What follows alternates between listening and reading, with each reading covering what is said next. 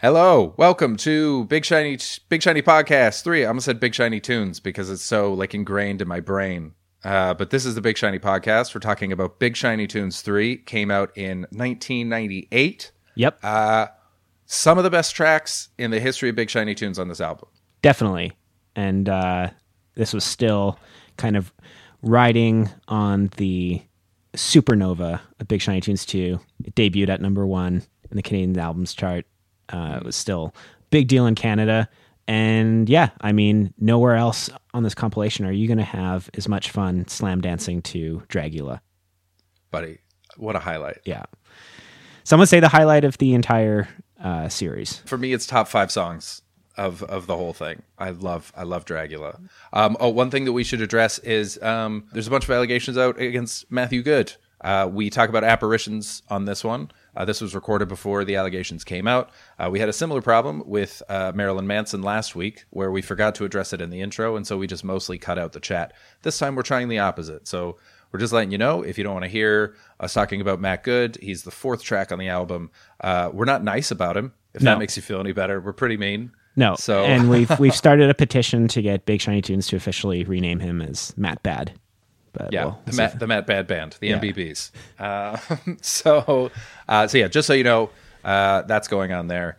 Um, also, if you were uh, if you were surprised at how short the uh, Marilyn Manson thing was cut, it turns out he's a sex monster. So uh, you know what? You get you get what you give. don't don't don't implicate the new radicals in this. well, yeah, this is this was a fun episode because uh, I think we had some differing opinions on a few songs. Uh, uh, Chris doesn't appreciate the poetic uh, heart of Goo Goo Dolls They're terrible, and I stand by that. or the um, stoner musings of Placebo. And I know I'm in the minority on that because people love them, and that's okay. People are allowed to be wrong. But what we both agree on is uh, "Fly Away" by Lenny Kravitz is not worth your time. But we will uh, spend time talking about why it's not worth your time in this episode. Uh, there's some real highs and some real lows on this album. It's the first one that uh, contains any hip hop, uh, with uh, three MCs and one DJ f- immediately following "One Week" by Barenaked Ladies, which is some of the cruelest programming I think I've ever come across. um, we talk, yeah, we talk about that. Uh, this is a this is a fun album. Yeah, and uh, a personal fave of mine, just because it starts with "Ava Adore" by Smashing Pumpkins. But um, you be the judge, because we still have, uh, I think, uh, eleven more to go after this. Um, thank you so much for listening. We're getting um, uh, great feedback. We really appreciate it. If you can do us a favor and rate and review the podcast on whatever app you're listening to it on, I don't think you can do it on Spotify. They don't allow it. No. But on pretty much every other one, you can either give us a, a five stars or a nice review, and that helps it uh, get out to more people because of the way the algorithms work. We still can't play clips along with the songs, but uh, as usual, we have our Big Shiny playlist uh, for Big Shiny Tunes 3. So if you want to listen along while you're listening to the podcast or after or before, how, whenever, whatever you got, unless you can find your CD version, this is your best option. Yeah. Uh, so that the information for that is in the, uh, there's a link in the description of the podcast. If you want to support the show, you can do it at uh, patreon.com slash big shiny podcast. Uh, there we'll be releasing episodes uh, uh, early for patrons. We'll also be, I don't know if you heard the Mark Teo interview from last week. If you didn't listen, you should definitely check it out. He wrote a great book. We learned a lot of cool stuff about uh, the Canadian music scene and how Big Shiny Tunes came to be. Uh, we'll be releasing the uncut versions of interviews there. So there's an extra 20 minutes of content on the Mark Teo one. Yeah, Uh, PG interviewing- thirteen up to rated R. yeah, remember the uh, the Jerry Springer Too Hot for TV? That's what we're talking about. uh, so um, we've got that. We've got an interview with Jeremy Taggart from Our Lady Peace coming up. Uh, so uh, definitely check out the Patreon. It's patreon.com slash Big Shiny Podcast. Uh, uh, we would love your support. Uh, I think that's everything for now. Should we get to the episode? Let's do it. Let's uh, let's put on our boots. Couldn't have said it better myself.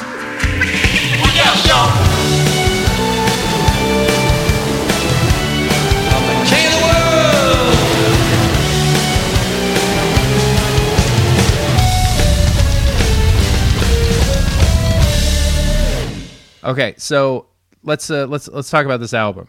Okay. So we've got Big Shiny Tunes three, which is um, quite quite a combination of songs. Um, it is in no way reflecting of the biggest songs at the time in the country whatsoever Nope. uh, or in the states. I don't think any of the songs that are on the album made either of the top tens. No. So America, number one, "Too Close" by Next.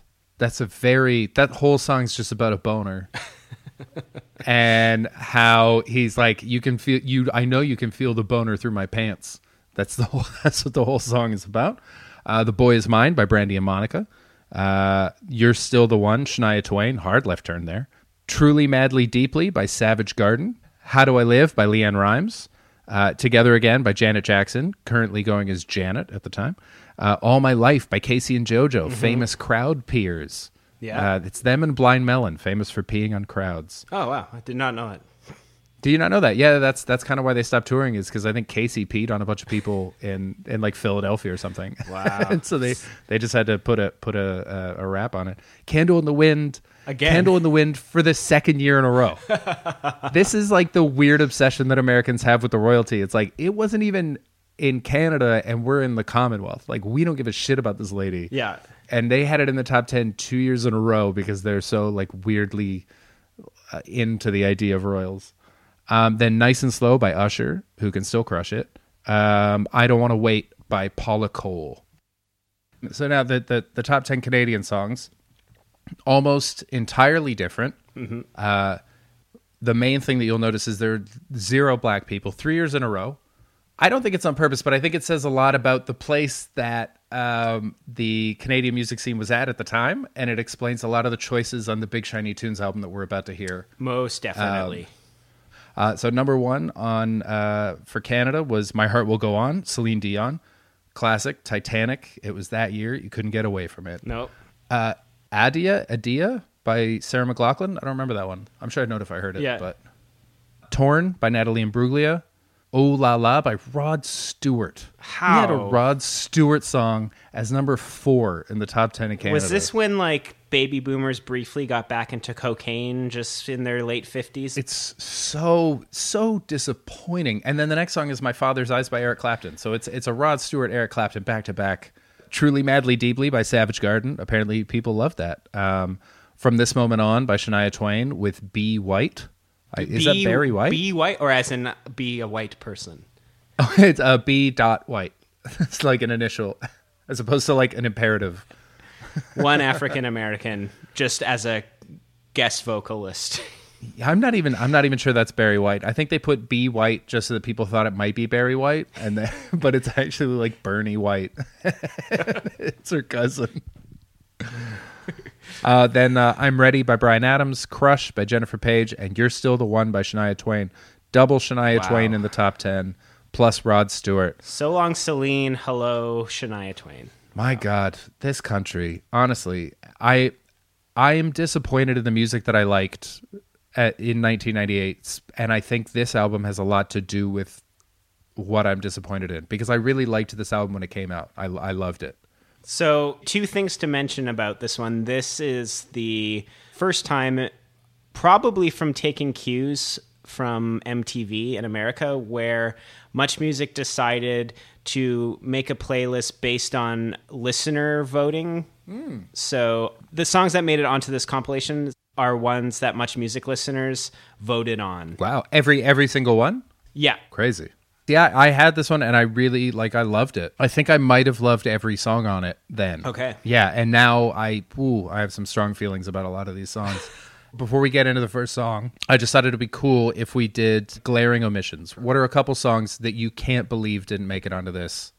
Can't believe that you get what you give by the New Radicals. Oh yeah, good call. That is crazy. That seems like the biggest one to me, just because that song felt like it was everywhere. Yeah, that was that was huge. That was a huge song. Yeah, I, I feel like maybe Much Music disregarded some votes just to actually who who you know we don't know we, we weren't on the committee we don't know anybody uh, involved with this Oh my god, are we are are we getting into Big Shiny Tunes conspiracy theories already?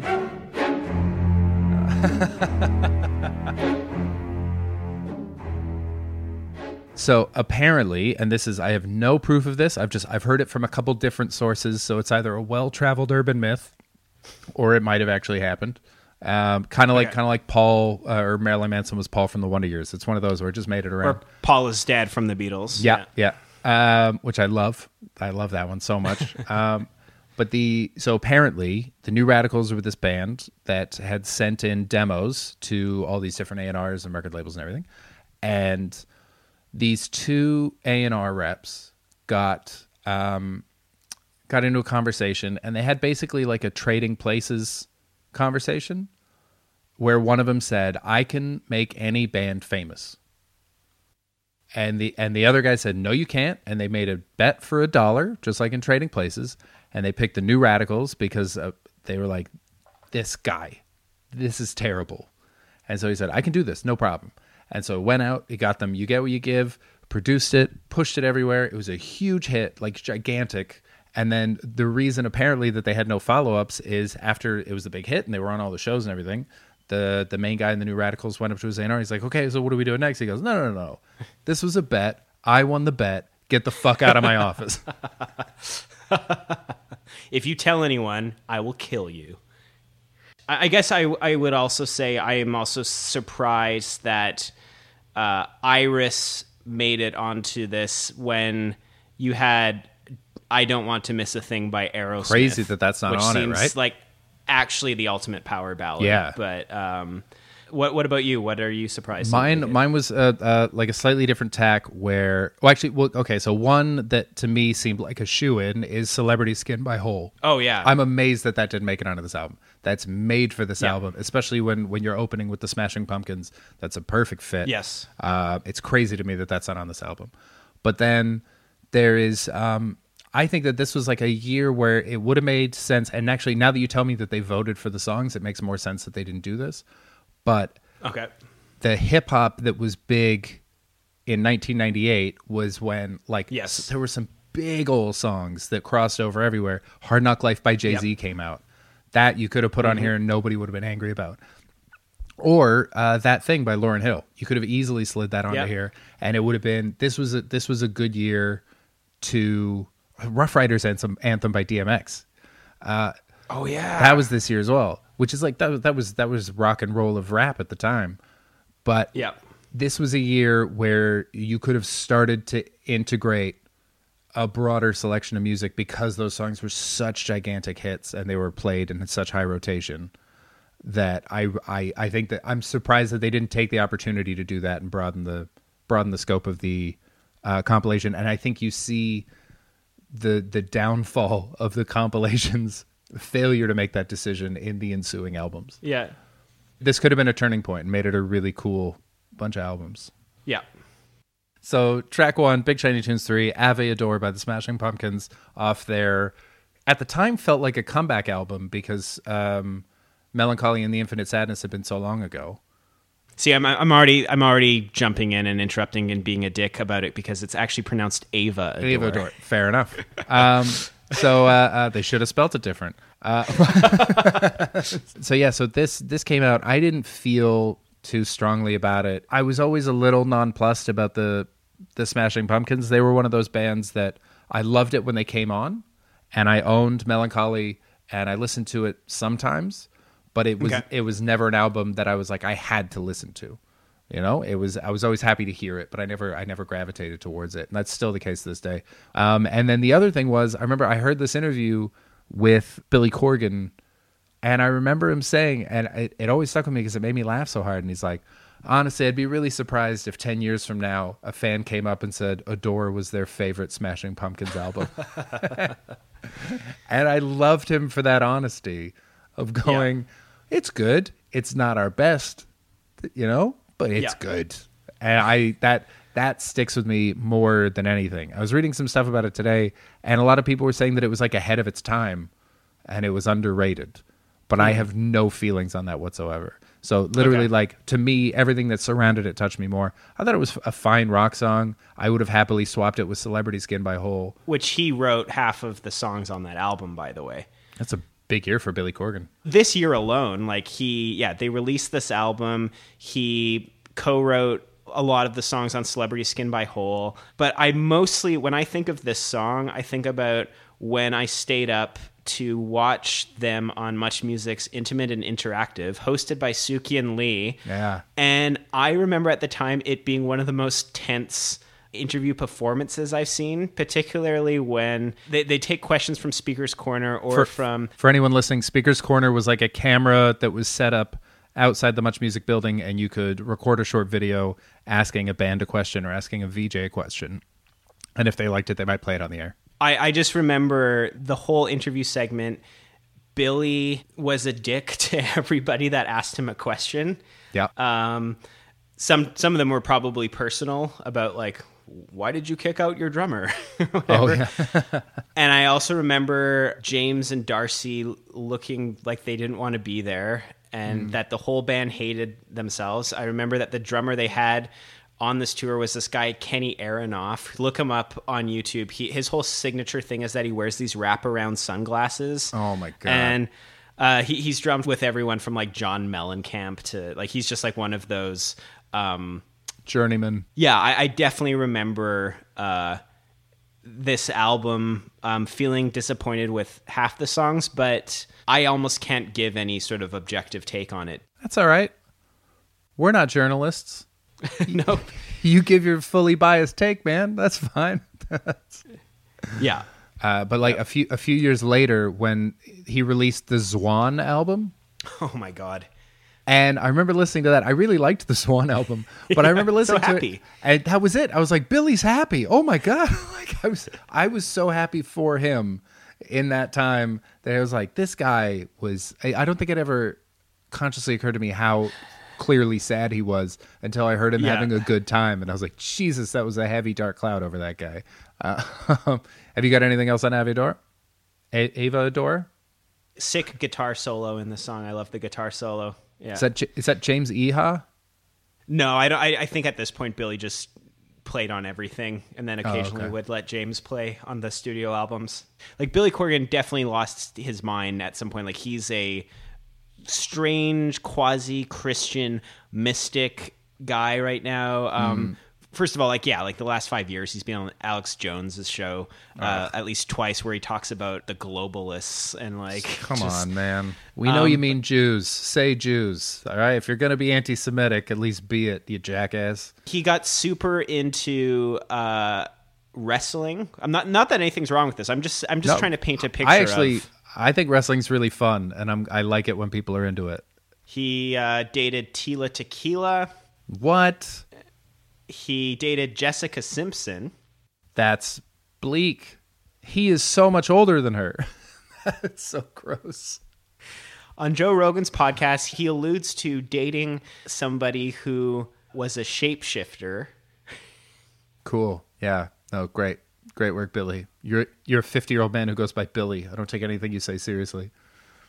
But perhaps his greatest is in his twilight years, developing a very strong and celebrated relationship, friendship with Mark McGrath from Sugar Ray. No. Billy, if you're out there, I'm sorry, I'm just, you know, I'm just kidding, but I, I love to talk to you on this podcast. I have so many. I mean, the literally the only thing that I'm curious about in that is the Mark McGrath friendship. Everything else just seems so like so boring, old man. Like, yeah, he dated like a a pretty younger blonde, and he's got crazy ideas, and he goes on shows with other crazy old men. They probably just met at a uh, anti-globalist uh, meeting or something.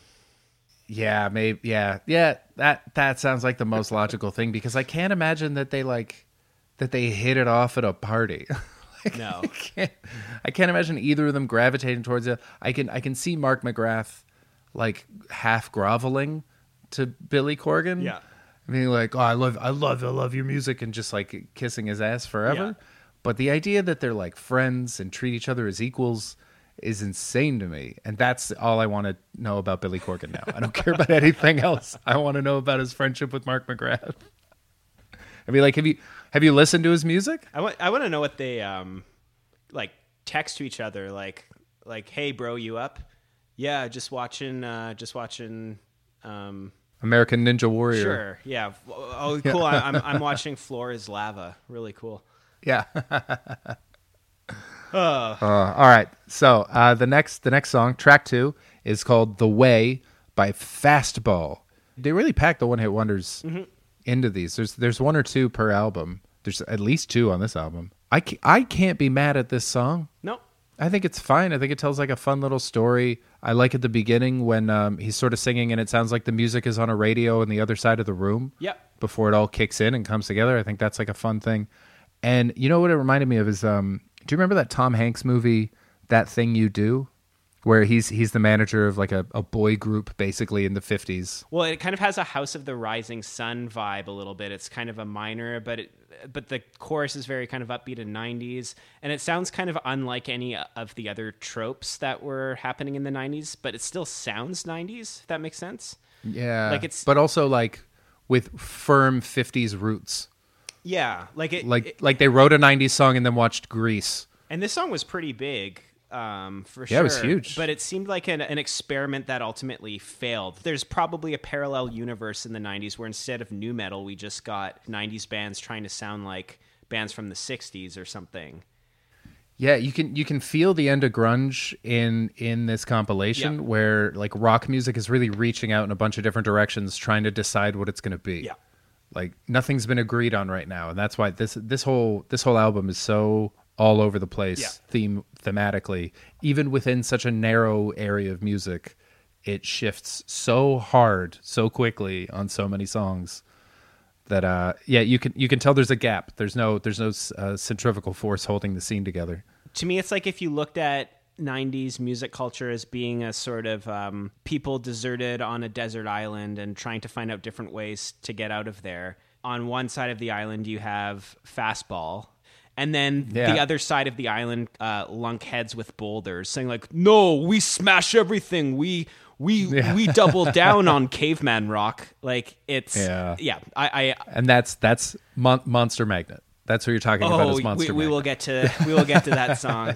Yeah. I, I uh, oh, I'm so upset actually that we have so long to get through before that happens. But but yeah, I mean, even um, do you do you have anything else to say about uh, this song? No, I'm set. That's um. I mean, yeah. I think it's I think it's fun. I'm glad it happened. I can't be mad at it. I've, I'd completely forgotten about it, and then as soon as the first two notes played, I was like, I know this song. Yeah. It was um. Yeah, it was like seeing someone at a high school reunion.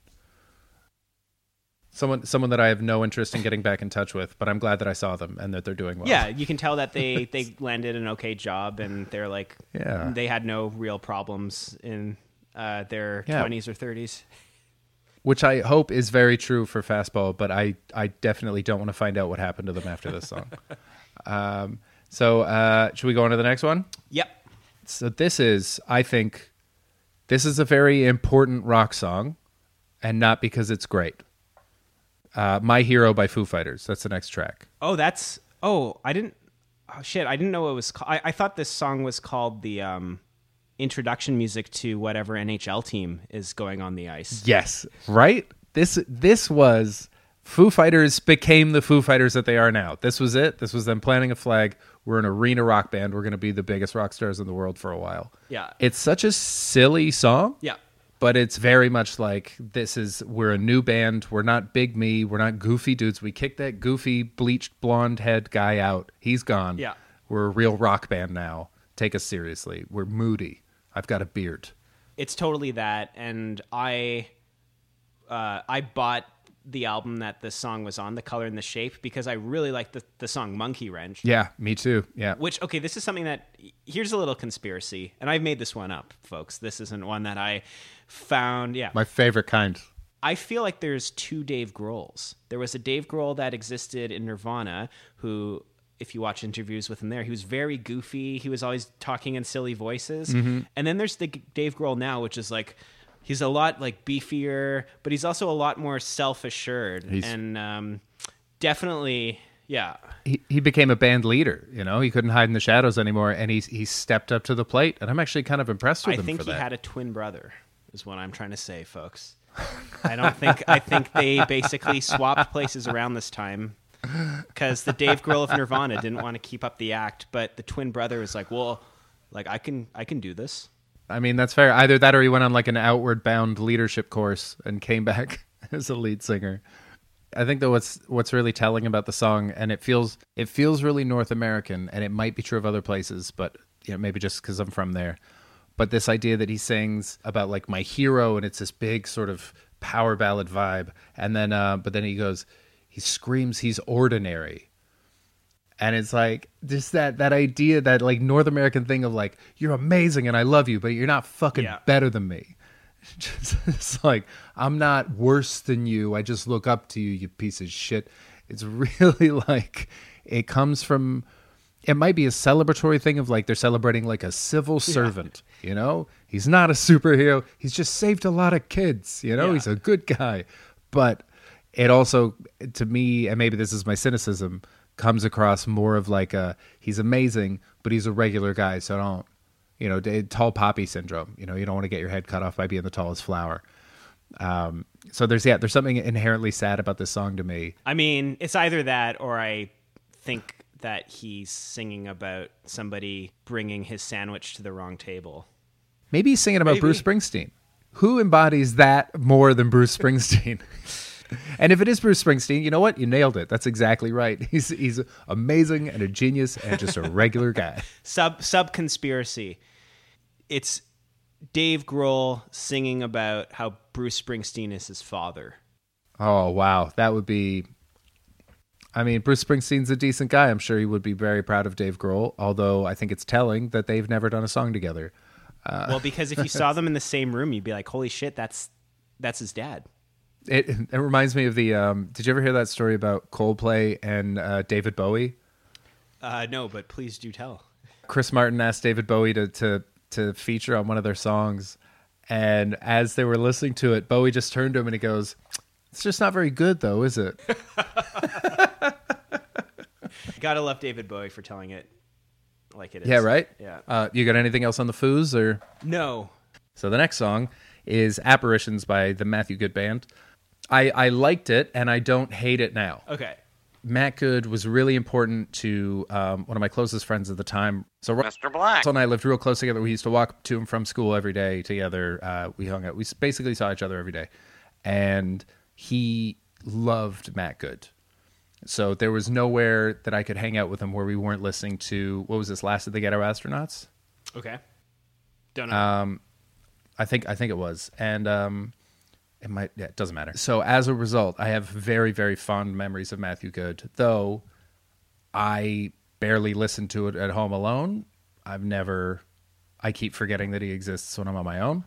But as for this, I mean, one thing I'll say for it, I think it's the best Canadian song so far on Big Shiny Tunes. you mean out of um, all the compilations? Out of all the compilations Oh, so far, bold yeah. Did I? Oh no, Wow. actually no. Sloan. Sorry, I forgot about Sloan. Yeah, Okay. Sloan. Sloan's number one. Yeah, I love Sloan. Um, what bothers me about this song is the same thing that bothers me about Creed, where it's a grown man singing like a teenage boy, and that is creepy to me, and I don't like it that he can do that. And it's one of those things where if it's if it's cynical, it's infuriating. Okay. And if it's if it's earnest, it's depressing I gotcha. that he has that still to access in in himself. And so, yeah, when I when I listen to the lyrics, it really bothers me. But when I just put it on in the background, I think it's fine. In grade eight, I started a band with this kid named Mr. Black. Who played the I think the timpanis in the concert band. Um, I was playing I don't even know what that is. those big kind of kettle looking drums where you it's like Oh, boom okay. boom boom boom boom Yeah. and then you stop and you don't play for the rest of the song or whatever. Perfect stoner instrument. I played the electric bass. There's a hilarious photo of the entire concert band. Everybody's holding horns and stuff. I have an electric bass. Totally looks at odds with the rest of the instruments. The band teacher hated me, and he especially hated me in years to come because the concert band uh, added two more electric bassists, each with their own amp. He was constantly telling us to turn down. Anyways, oh god. Mr. Black. who uh, played the timpanis in this band. He also played drums. Um, we started a band together, and uh, the band was called No Recess. The songs that we were writing at the time, and that I actually have recorded, I should actually share some of this with you someday. But um, yes, yes. there's a song on this that sounds exactly like Apparitions. Not because we were influenced by the song Apparitions, but because What? the song is a direct ripoff of the song Fake Plastic Trees by Oh Radiohead. yeah, which is a great song. This to me is Canada wanting its own Radiohead. Oh my god, is Matt Good to Radiohead what I Mother Earth was to Stone Temple Pilots? This song is such a good emulation of um, the Bends era Radiohead, but it's missing a core component, which is the weirdness of Thom Yorke's voice. yeah, yeah, listen to the song next to fake plastic trees and you'll see what I'm talking about. But um, yeah, Matt, Matt Good never did it for me, but I think he shows up more on in other compilations. So I think he I'll have must, a chance yeah. to reevaluate. Yeah. Yeah. yeah, But- yeah. He was. Uh, I don't know. I liked him, but I'm not gonna. I would never. Um, that's never gonna be the hill that I'll die on. You know, I'm willing to uh, uh, give up Hill Matt Good for uh, for Hill Semisonic. And that's how we're getting into our next song. Oh boy, yes. Uh, Closing Time by Semisonic, which is, I mean, iconic as a song. You got to give it to them.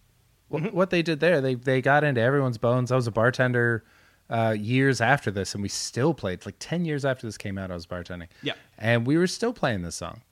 So it's it's it's in everyone's hearts and minds. We're like we're like a successful Iraq war. I think that's how Semisonic likes to describe themselves. Mission accomplished, everybody. Closing time. Um, I read the book by the drummer from Semisonic okay. called "So You Want to Be a Rock Star." Okay. Did you read that? I did not. How is it? It's not great. Uh, Okay. but it was kind of it was interesting. Like I learned I learned a lot of things because at the time I was thinking about starting a record label, and so I was reading a bunch of books, and I just I picked that one up, and it was it. What's kind of perfect about it is it's the opposite of like Keith Richards' autobiography. It's just boring minutia. It's 100% like because they weren't party animals. They didn't want to tour. They wanted to be a studio They're band. from the Midwest. Yeah, they're just nice boys. All I remember is him in the recording studio and then him being really mad at executives and no one giving Semisonic the respect they deserved.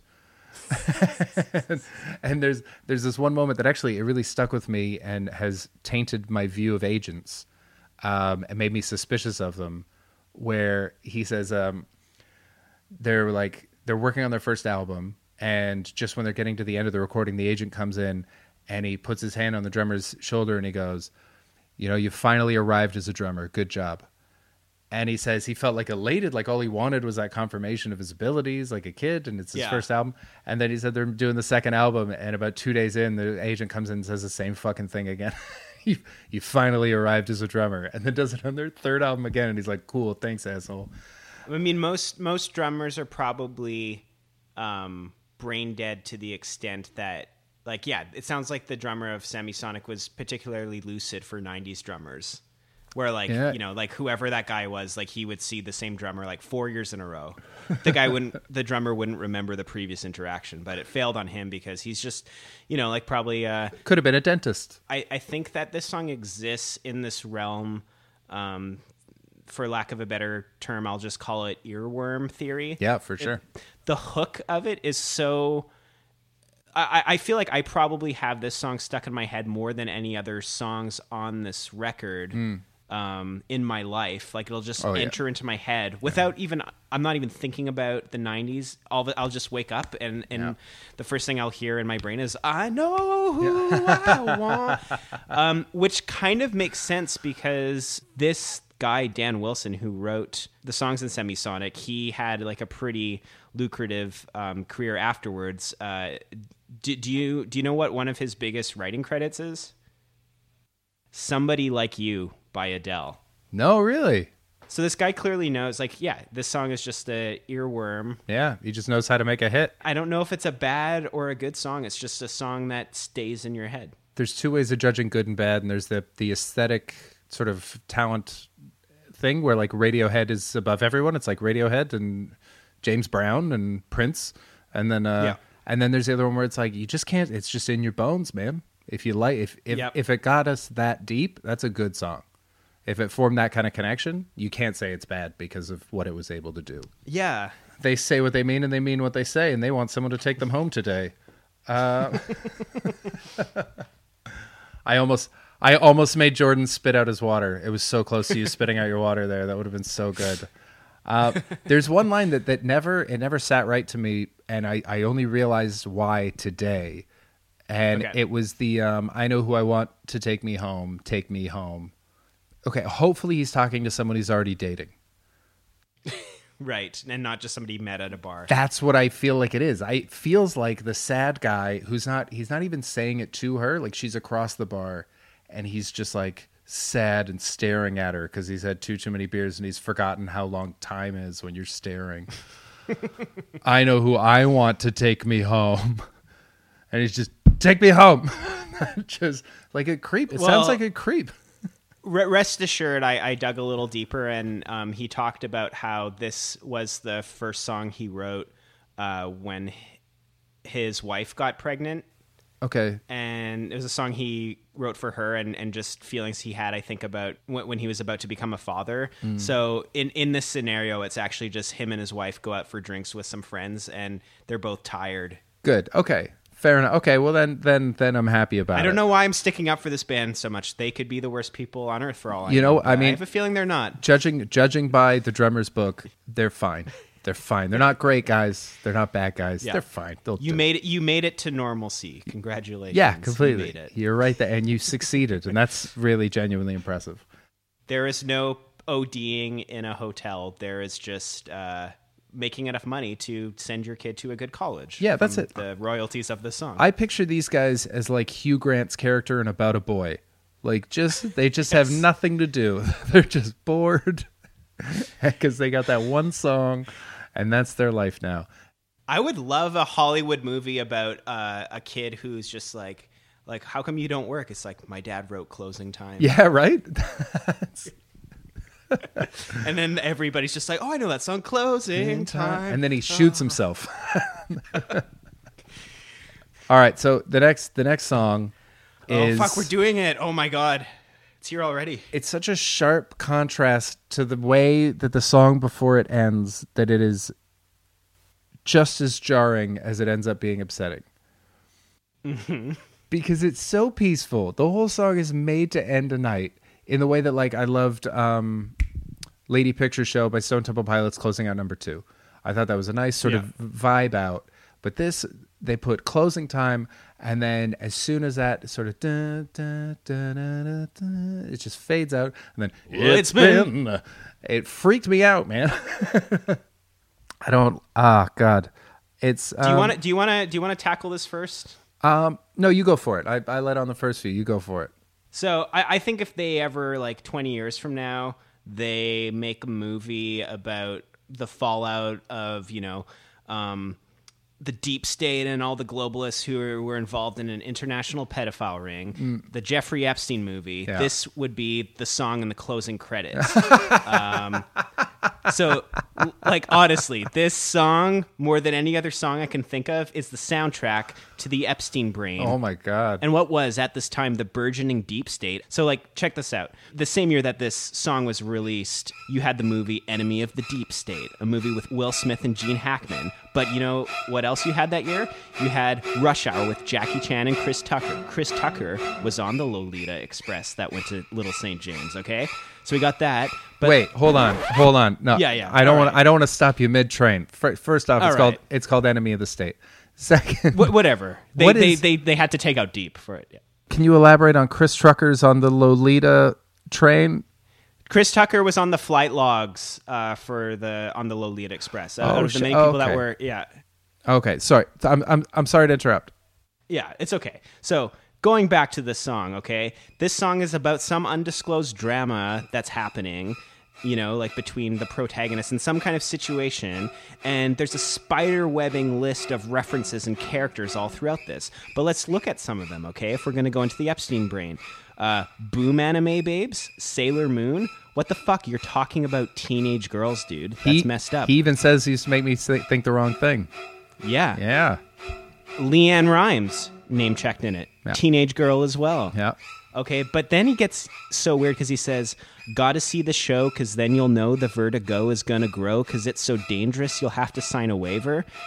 Uh, Barenaked Ladies shows are the safest shows in the world. I think he's talking about what he gets up to uh, afterwards. Okay, and so now Now let's get to this part, okay? Chickadee China, the Chinese chicken. You have a drumstick and your brain stops ticking. That's deep shit. Dude, well, that that this was the year of the avian flu, and so that's some that's some deep state shit right there too. Okay, no, no, but he immediately he immediately uh, follows that line up with watching X Files with no lights on, where Dalame's on. I hope the Smoking Man is in this one. Yeah. If you watch the X Files, you would know the Smoking Man is the guy who's in charge of all the cover ups, all the way up uh, to the FBI to the CIA. Yeah. You know.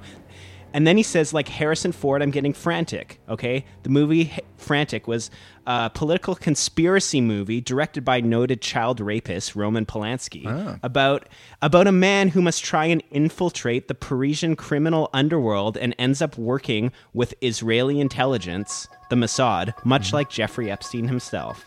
Okay, and then you know the last thing I have is uh, he says. Uh, um, says something about like Sting getting tantric, Yeah. which you know that was the kind of sex that was practiced by him and his wife Trudie. They'd have like five-hour sex, presumably jacked up on the adrenochrome harvested from children in um, this global conspiracy. That is a big, uh, presumably. That presumably is doing a lot of work in that sentence. It's uh, real heavy lifting there. Uh, it's like Mag- Magnus Ver Magnusson. First of all, I just want you to know that I learned every word of this song. Why? I knew every single word. I was a, I. Okay, so there are two things. First off, I loved the Barenaked Ladies' first album, Gordon, um, which is like when they were still kind of jazzy, when they had the the redhead on the double bass, and I, I actually still like that album. I, I really like Hello City. I think it's fun. When this came out, it was like a tongue twister. Right. It was a fun thing to learn. So I learned I- I learned all the words to this, and I learned all the words to "Give Me Some More" by Busta Rhymes uh, because I f- I found them almost impossible, and so like it was it was a fun it was a fun thing for me. I don't like this song. The Barenaked Ladies give me not heartburn, but you know the thing that causes heartburn in people that are older than me, that kind of stress. Yeah. um, because I worked at Nettwerk Records in the mailroom, and I had to deal with Barenaked Ladies fans every day. Every day, they're the most demanding people I've ever met. They would yell at me. They had their own um, uh, board. We found out they were talking about us on their message boards Why were they pissed off with Nettwerk? because we were trying to ship this Barenaked Ladies stuff to them as fast as we could. We were doing our best, and I swear we weren't lazy. We were, the other guy that was I won't name him now because because I, I don't think he'd want me to, but um, we were we were working hard. We were good employees. Yeah. and they were just such a pain in the ass for everything that they ordered and the way that they dealt with it. They were in that way of like you knew that they were unpopular by their lack of social skills. So yeah, so so I remember I went to I actually went to a, a Barenaked Ladies concert. I got tickets from my parents when I was 17, I think. We brought Kraft Dinner because we thought that's what you do. It's like going to see a, a, a Rocky Horror Picture Show. But you didn't have to And, bring uh, Kraft Dinner. But what we thought, we thought that you did. We thought it was part of it. And then, uh, oh, sorry, my mistake. Yeah, good. That was very good. I missed it. Very, sl- very slick. Uh, and they made us donate it uh, to the food bank at the door. You're not allowed to bring them in anymore because they were so sick of taking Kraft Dinner to the face. they just had bins, and there were hundreds of boxes of Kraft Dinner in that bag. This is kind of related, but this reminds me of this time that Sunset Rubdown was uh, touring in Europe, and we played this venue called the Paradiso.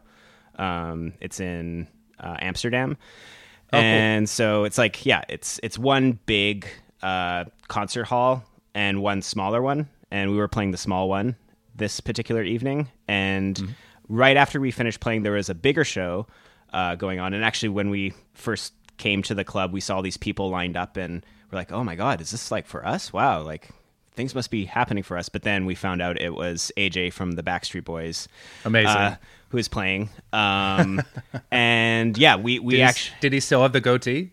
uh, he lost the sunglasses, but he still had the goatee. So man. yeah, he he he matured a bit. He was um well, yeah, I'll just cut to us watching the show and he, you know, he he was trying to uh, make it a very interactive experience for all the um 30 something year old moms who came to the show with Oh their wait, so Yeah. Where are you watching it from? Have you finished your set now, or it was kind of weird like there was this whole like vip artist area that was above so like the the small venue was upstairs and and after we finished packing down like we were able to just like walk directly into this kind of small balcony section um, that wasn't open for the general public where we could watch his whole set. Um, Nice. yeah he talked about uh, himself a lot between songs. We, we saw we caught about half the set. He did some Jesus. freestyle raps in which he uh, discussed the genital regions of women more than once i think which was pretty strange. Um, uh, he uh, told the So audience yeah i know right he told the audience uh, that even though they knew him as aj he would give them permission to refer to him as andrew from now on so what a good man? That's so thoughtful of him. very very uh you know it's it's amazing what time does for one's maturity um Yeah, he's really grown. but yeah it was it was a pretty interesting experience getting to watch um you know somebody in one of the biggest boy bands of the 90s arguably play to probably like 3000 people which for Wow. for a band like us that would be huge but for somebody Yeah. like that that's like you Major downgrade. Exactly. Um, Yeah. And so, yeah, what, why uh, I was reminded to tell this story was um, you were talking about all the, um, I guess, like experiences at Nettwerk and stuff, and and we had. Uh, after we had torn down and after the show was over, we were just in the basement, and there was this uh, kind of hallway where uh, we see him and his entourage just kind of rush by uh, us, get into this van. Uh, the van pulls out. A mob of people start chasing it, almost Beatles style, like over the canals and So bridges weird. of Amsterdam. Um, and then we see this like security dude uh, come with this almost like mail cart on wheels, full Yeah. of flowers uh, and paper and stuff. And we're like, "What? What is this?" We, we we talked to him, and he's like, "Oh, this is all the stuff that like people throw on stage." Um, like they they just told they just told us to throw it away, and so we watched him like pick this thing up and throw about. I don't know, two, three hundred letters and flowers into Oh, a dumpster. We go through it. Some of the letters they're filled with the most like heartfelt, like "Dear AJ, I've listened to your music all my life. Uh, it helped me get through some pretty rough." All just gone, never seen by him. Not Oh my god. When I when I first started working at Nettwerk, I was a volunteer and um, I screened Avril Lavigne's fan mail. whoa. I I got to I got to screen everything that insane people wrote to Avril Lavigne. So there was one pile for like really insane, possibly dangerous people. Uh, one pile of things that were just like really sweet that she might actually want to see, and it was almost almost nothing went into that pile. It was I remember a little girl painted a drum skin for her. And the painting, the painting was actually really good, and the letter was really sweet. She was like seven, and I was like, okay, she she might want to actually see this. Yeah. Um, but ninety nine percent of everything just went in the, the the basically the the the AJ dumpster. Wow. where but I had to read everything that came through. And I remember there was one guy he was a, he was a prisoner in Argentina. He wrote her a letter every single day. And it was always the same letter. Every day it was the same letter word for word. It was like 5 pages long double sided handwritten. And he wrote it in those um you know those big pens that have four colors? Yeah, yeah.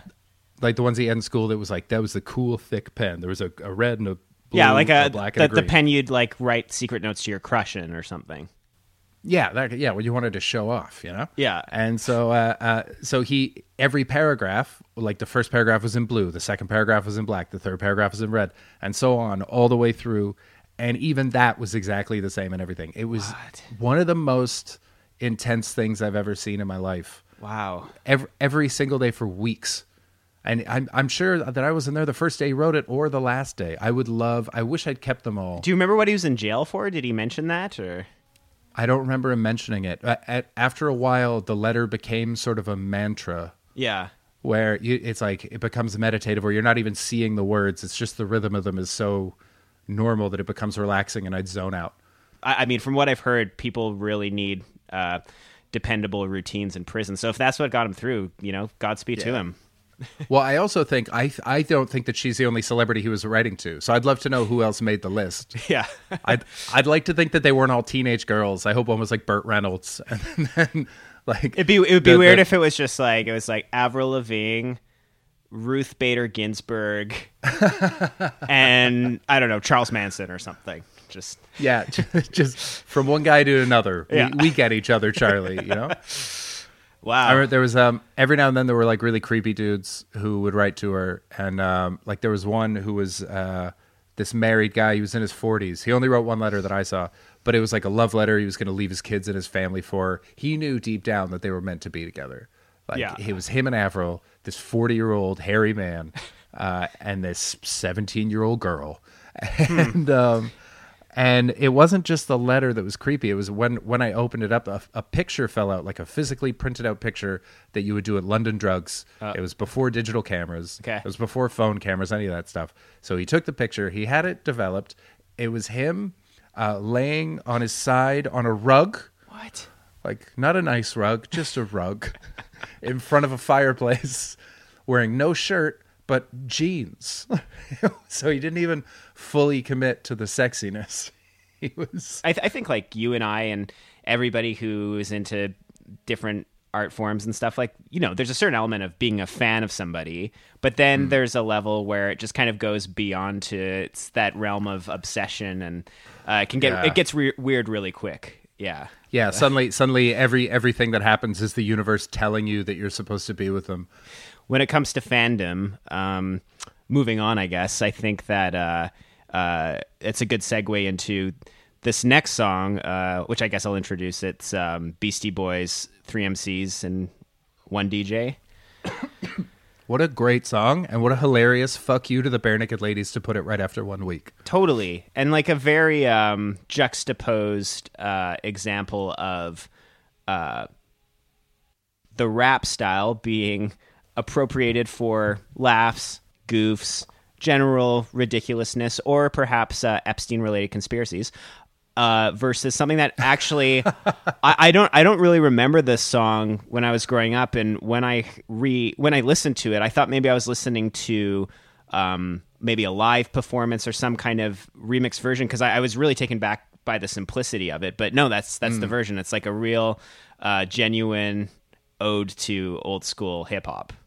Yeah, it's it's like it's an homage to the acts of the '80s. This the the first thing I thought of when I when I listened to it was um, Eric B as president from Eric B and Rakim, mm-hmm. where it's just old school MCs doing that old school um, delivery.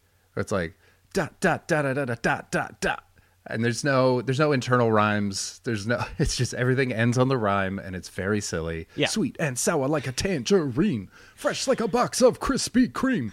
and, and so it's it's them kind of rapping about how good they are at rapping, but mostly it's an ode to their DJ. Yeah. which is such an old school thing to do. You never hear that anymore. Yeah. Um, and I love I love that it's um, Mixmaster Mike because he was sort of out of the spotlight at that point. He'd had all his hits already. Yeah. and so they kind of this was like this is our friend and we respect him and we're literally gonna scream his name in the middle of the song. Mixmaster Mike, what you got to say? That's like the chorus. That's part of the chorus. Yeah. And so I love I love everything about this song. I think it's so fun. For such sure. A, such a cool move. But in, in the context of this album, it seems like a pretty clear line in the sand uh, when you, you know, this year Miseducation of Lauryn Hill was released. It's like, Yeah. sure, like let's put two hip hop inspired tracks on here. Yeah. But Yeah, that was um, "Hard Knock Life" by Jay Z had come out Yeah. that year, which was like such a big hit. Uh, yeah, it's it's the hip hop acts that they chose are depressing. yeah, but, but, I do I do I do genuinely like this song. I think I think it's really good. yeah. Uh, not yeah, not the best of hip hop at the time, but still pretty fun. Were you a Beastie Boys fan? Uh, I got into them actually. I think in the early 2000s. Uh, my my gateway was Paul's Boutique. Uh, Okay, which I listened yeah. to a few times, and yeah, I, I always liked the singles, but I never got that deep into them except for Paul's Boutique. Yeah. See, I was the same, but I didn't even get into Paul's Boutique. I got into In Sounds from the Way Out, that jazz album they made. Right. uh, which I I loved, and I actually I re-listened to today, and it's still like really good. It's not quite the vibe that I was going for, but I was like, this is just nice. But Yeah. they don't rap on it at all. It's just instrumental. Yeah. it's not it's not like it's not like Guru's Jazzmatazz where he's rapping over jazz music. They literally just made a jazz album. Amazing. Uh, yeah, I, I, should check that out. Yeah, it's, it's it's pretty fun. I feel like it's the wrong way to get into the Beastie Boys, but whatever. I enjoyed it. Yeah. Um, so now the uh, the next song Mm-hmm. is just a standout weirdo track, uh, Dragula by Rob Zombie. What, yeah, what can you say about this? I mean, it's really admirable that Rob Zombie followed in the footsteps of his grandfather. Not a lot of people know about this. His um, grandfather, 19th century, very famous 19th century writer called uh, Edgar Allan Zombie um, from Baltimore. uh, do you mind if I just like read one of his more well-known um, poems? It's very quick. Absolutely, Mm. yeah. So I'll do this in the Edgar Allan Zombie voice. Dead I am the pool, spreading from the fool. Weak and want you need, nowhere as you bleed. Dead I am the rat, feast upon the cat. Tender is the fur, dying as you purr. That's beautiful. It's you know it's it's cool to see those kind of um, artistic threads being woven down the generations. But I Yeah. loved this song back then, and I still love it today.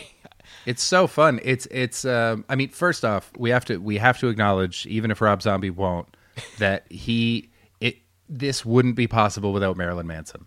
right. Mar- Marilyn Manson made this music allowable in the mainstream, and it wasn't until Rob Zombie went solo and got all cartoonish in the way of Marilyn Manson. I mean, different vibes, but similar. it's very cartoonish. Yeah. that because when he was in White Zombie, no one wanted, no one gave a shit, and then and then he became like um like the Addams Family wacky races for I this song. am driving a car made out of human skulls. Uh, Yeah. And I have dreadlocks. It's so fun. The, if you get a chance to watch the video for this, I can't recommend it enough. It's so silly and over the top and cartoonish, and it's called Dragula. Yeah. What it, what it, what are you talking about? Like uh, that's listening to the lyrics of this. I have no idea what's going on.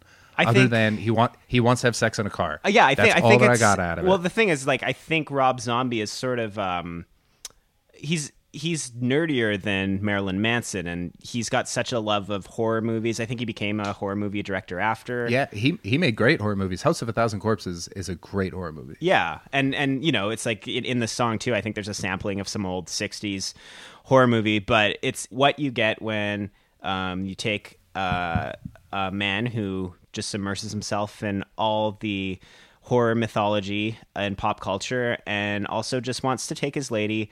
Uh, out for a night on the town, and perhaps some hanky panky in the back of his bone truck or whatever he's driving. But this is this is music to strip to. This isn't date music. This is this song's existence makes me just happy. I don't know why. It's not. Yeah. Uh, I never took any fashion cues from this, but it's a timeless, campy banger. I think. yeah, that's it. It's like it's it's what I love it is the campness of it. You're right. Is it's it feels like those old monster movies yeah. where it's just it's over the top and like silly, but it takes it's done seriously. Like it's well made, but also, God, this is silly. I lo- I love it. I love it. I absolutely love it. One more one more thing about Rob Zombie. Yeah. Uh, I, I looked up Rob Zombie, and he's um, dating the crypt keeper from Tales of the from the Crypt. They're s- such a cute couple.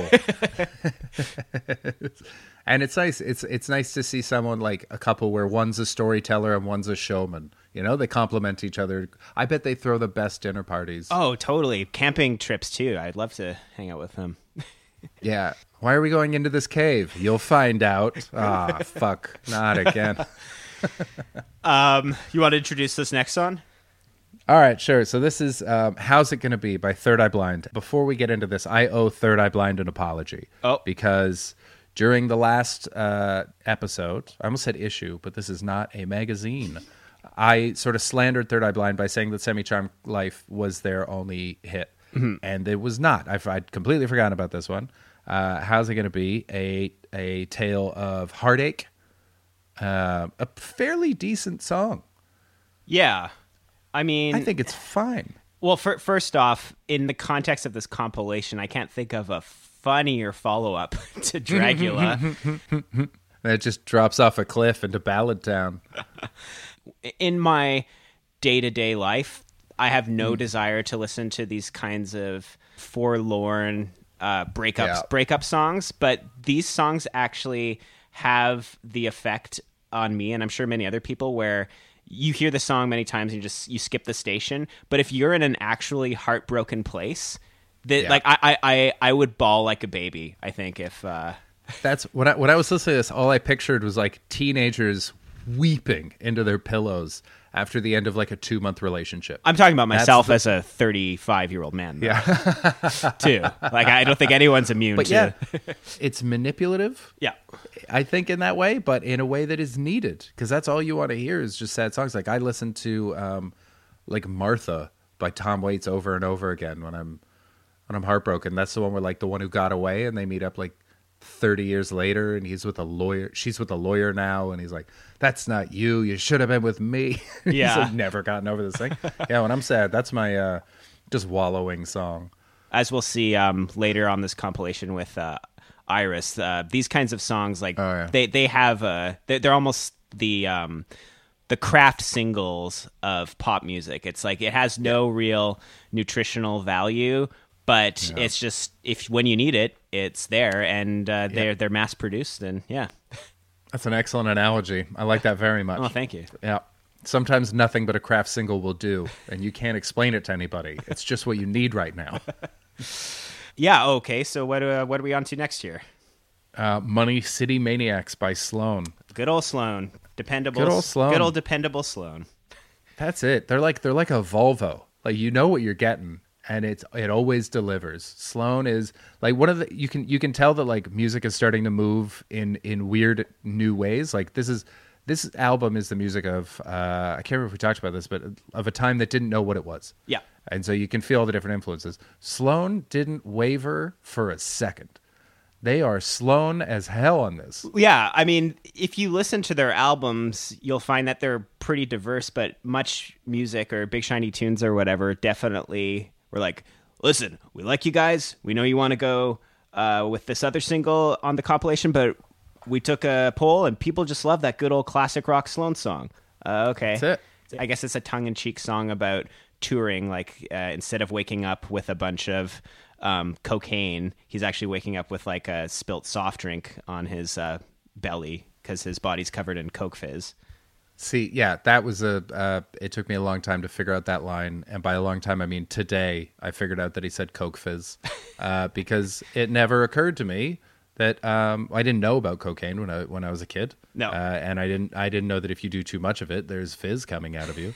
uh, just uh, just just a heads up, a PSA for any anybody listening who does cocaine. Once fizz starts coming out of you as a result, you should stop. Yeah. Uh, but uh, but yeah, so he he says, uh, and the the body was covered in coke fizz. Yeah. Uh, but I heard it as uh, goat fizz. What what's Which- goat fizz? No idea. Didn't know then. Had no basis in reality. It's not even a thing. Uh, it just sounded like he said goat, and I was like, one day I will grow up and I will know what goat fizz is. Yeah. This is like you know when you know when you hear your parents talking at like uh, when they have friends over and they talk and someone laughs and you have no idea what they were talking about, but you store it in the back of your mind. You're gonna find it out later. Yeah, yeah. That was goat. That was goat fizz for me. These were adults talking. Your your whole interest in working in the music industry was just to get into that upper echelon where one day it's like, okay, Chris, you've been here at Nettwerk for a while. Come in. We're, do you want some goat fizz? Yeah, that's. I wanted to hear like someone bawing in the back and see see someone like walk like an intern walking out with a box of cans into this room that I'd never been allowed into before. like, I fucking know the goats are in there. One day I'll climb the ladder. There's this door you walk by and you just hear bah all the time. It's like, what what what's what's in that door? It's like, don't ever ask that question again. It's called Billy's room. Yeah, so you know, I again, not it's it's funny. Like, there's not much. I, I've not very much to say about the songs that are just sort of good, and it's it's almost not a song worth really dissecting too much because it's it's just uh, it's just there.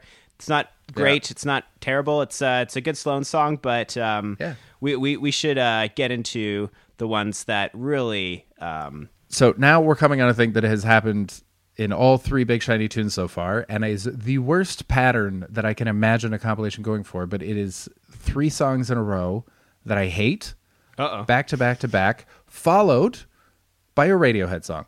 This is Radiohead is doing so much heavy lifting in these um, compilations yeah.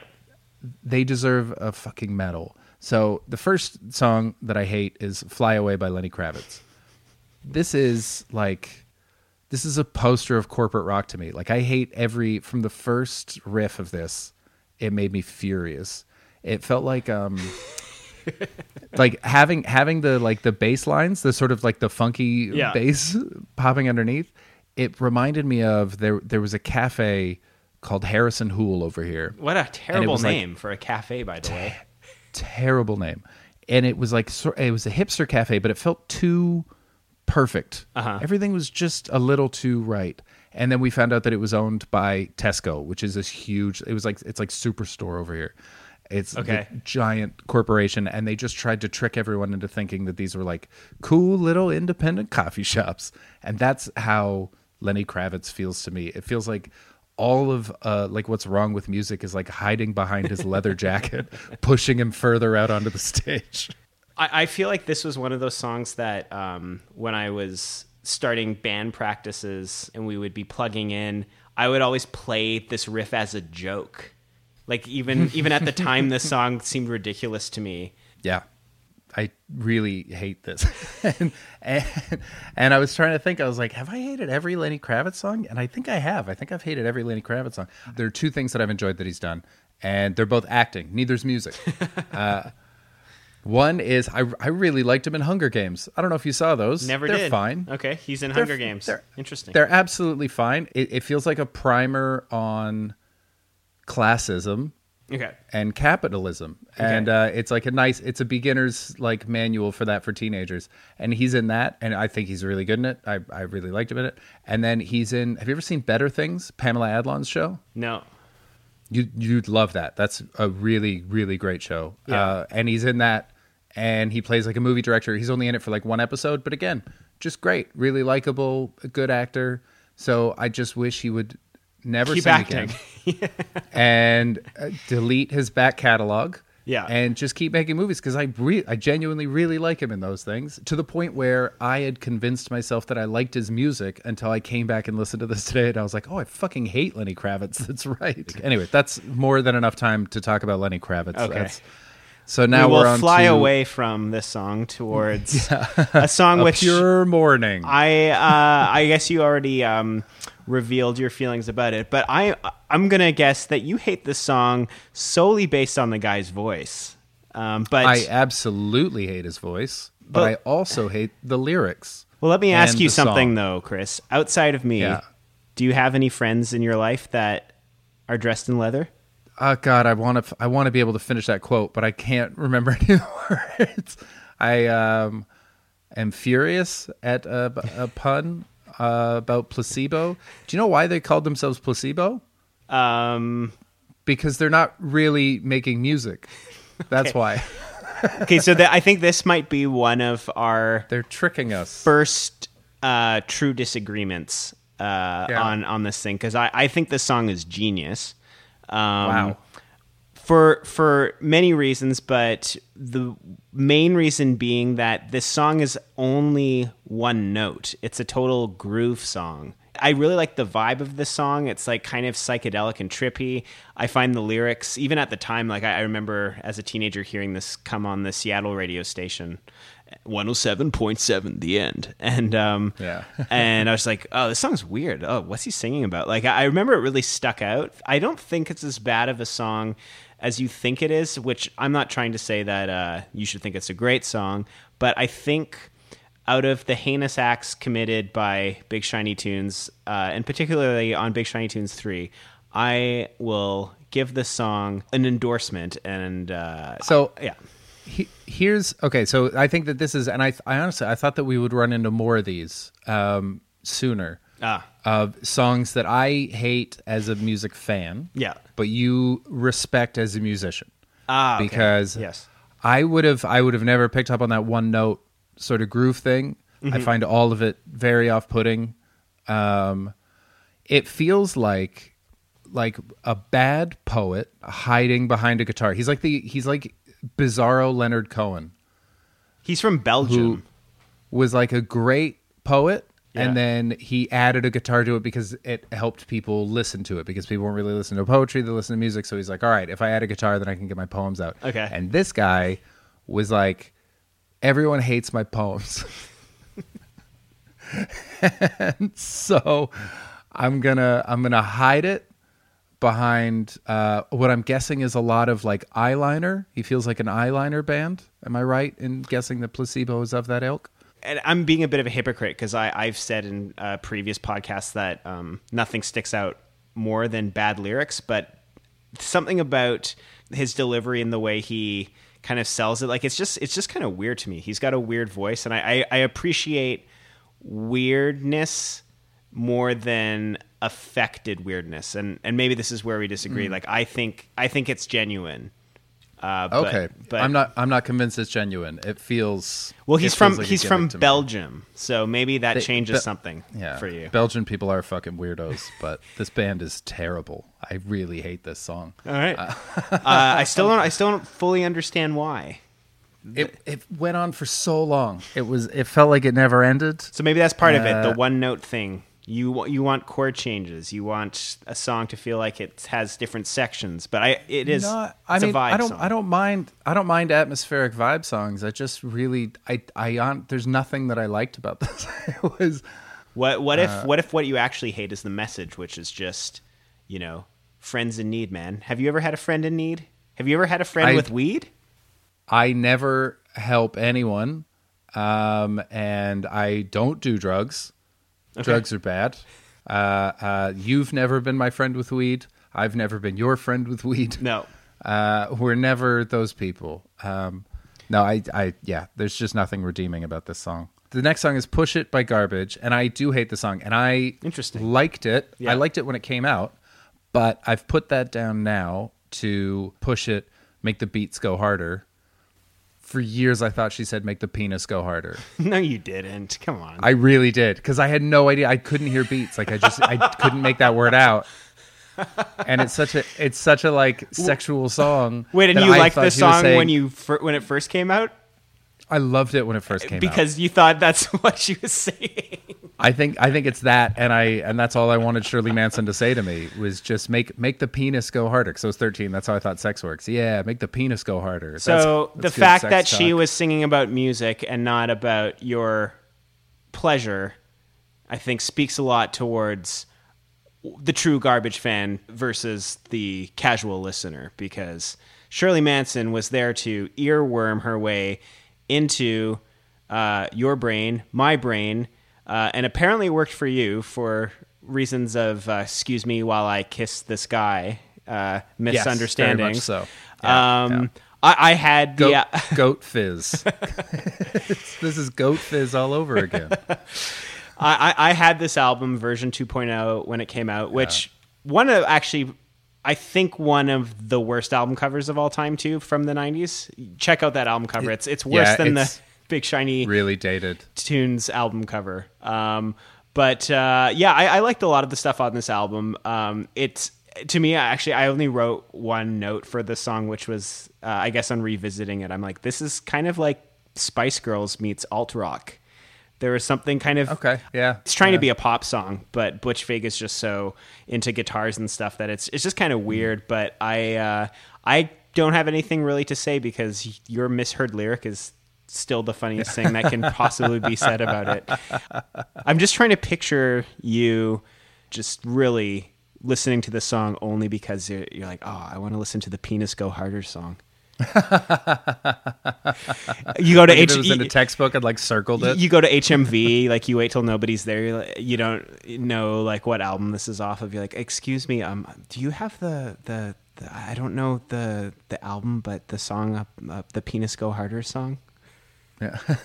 you know, make the penis go harder. that one, you know. Yeah, no, that was uh that was embarrassing. It literally it was today I went on Genius and I was like, that can't be the lyric. And it doesn't quite sound like the right word. And I looked, I was like, the beats. This song makes a lot more sense now. Cool, good, good, good. good. Her her, her delivery is pretty sexualized, so I, I can see why I um yeah. horny uh, teenage boys would possibly misunderstand. Yeah, no three words described me better at that time than horny teenage boy. It was uh I think I had a crush on every girl that I knew. I was it was uh, uh yeah, it was a, an, uh, an imminent feeling at all times. Yeah. Have you got anything else on this? Because I, I don't have much. I, I just didn't like it. I didn't hate it. I just didn't like it. Uh, no, other than just my friend and bandmate Alex uh, out trumped all of us because he actually got to meet Shirley Manson when he lived in my London um, at a signing they were doing for this album, and uh, sh- Oh, wow. apparently she kissed him on the cheek. So I would have given anything for that. Um, so now we, we come to the, the song that's doing the heavy lifting after that trifecta of, of nonsense, yes, which is Karma Police, which is just incredible. yeah, I love I love this song. I'd been trying to figure out what it was about Radiohead following three bad songs in a row twice in a row that made me laugh so hard. And it reminded me of there's this Canadian comedian K. Trevor Wilson. okay, He's uh, he's on um, Letterkenny, Letterkenny, Yeah. and he plays he plays Squirrely Dan. I don't know if you've ever seen Letterkenny. No. K. Trev's K. Trev's hilarious. He's a great comedian, super nice guy. Uh, actually, he's kind of a dick, but in a way that is like fun. He knows he's kind of a dick. He likes it. Okay. Um, I love I love K. Trev, and he was so good. Like before he before he had any recognition, he was just a guy on the scene that was phenomenal. That at this one show called Hotbox in Toronto, which was a weed room, they didn't put him on the running order. They would just put him on after whoever bombed. right, So when someone had like a terrible set and the room felt weird, they would be like, K Trev, get up here. And Okay. K Trev could reset it. No matter how bad someone did, K Trev could reset the room to the point where one guy had a bad set and the host goes, Your next act, K Trev. And the act that had just been on turned around. And he's like, I wasn't that bad. and so being followed by Radiohead, it's like an insult on this album. The Big Shiny Tunes. I mean, it's, the I- worst thing that can happen. To you know, I, I would rather listen to that garbage song every day for the rest of my life than have to listen to that Wide Mouth Mason song again. Uh, So I, I Oh, for far, sure. far Yeah. far at least not as much of a jarring discrepancy. I, I was actually thinking about this song, and uh, I mean, it, it's funny because it's it's on the same album that um, uh, Paranoid Android from the previous uh, compilation was on. Okay Computer, Yeah. classic album. Um, but I, I was thinking how this song is sort of like like Radiohead. It seems like they, in a lot of ways, were able to be the kind of band or musicians that a lot of bands and musicians strove to be. So, like for instance, a song um, like that fastball song, "The Way," um, is you know it, it definitely has like a retro vibe to it. Like I, I said, it reminded me of the Animals or sort of um, something in, in that vein. But um, Karma Police literally rips off the entire chord progression of "Sexy Sadie" by the Beatles, and No. I I didn't even know that until just kind of reading about it. But I, I've Hmm. he- I've heard both songs probably equally, and and I think they were the only band who were really able to take things from the past in non-obvious and clever Yeah. ways and make it their own. Like there's uh, yeah. Yeah. there's not a many bands sound like Radiohead, but Radiohead Hmm. is like they only sound like themselves. Does that make sense? Yeah, and it's like the bands that sound like Radiohead could never have sounded like that if Radiohead didn't already exist. Matthew Whereas- Good. Yeah, Radiohead created themselves. You Yeah. know, it's that like that's the that's that next level stuff that makes a band great. Um, I mean, you must have had this because you're the musicians, but you can sing. So, like, my friends and I would be in the car, and like maybe I could do one song, and a friend of mine could do like five songs, and then we'd hit this one, and everyone was terrible, and it was like, oh, we all feel good again. Excellent, it's nice. It brought us all back down to the ground. Do you, do you remember that um, song from probably like 10 years ago by that guy Gotye, somebody that I used to know? Oh yeah, yeah. yeah. I, I have this thing that I do just to annoy Sarah, which is like I try and sing the chorus of it because I can't hit those high notes. Where he's just like, he's like, but you didn't have to cut me off. Make it like it never happened. I was feeling nothing. impossible, impossible. But but doesn't hold a candle to perhaps this next song. Jesus Christ. How did this song get on this album? There's so there was so much good music.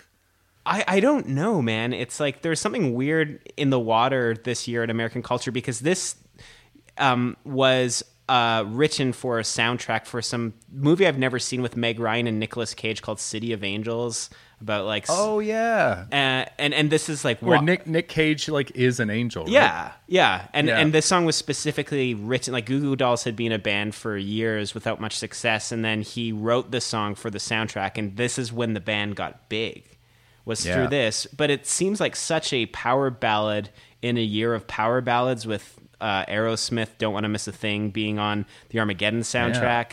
But why was this song so big?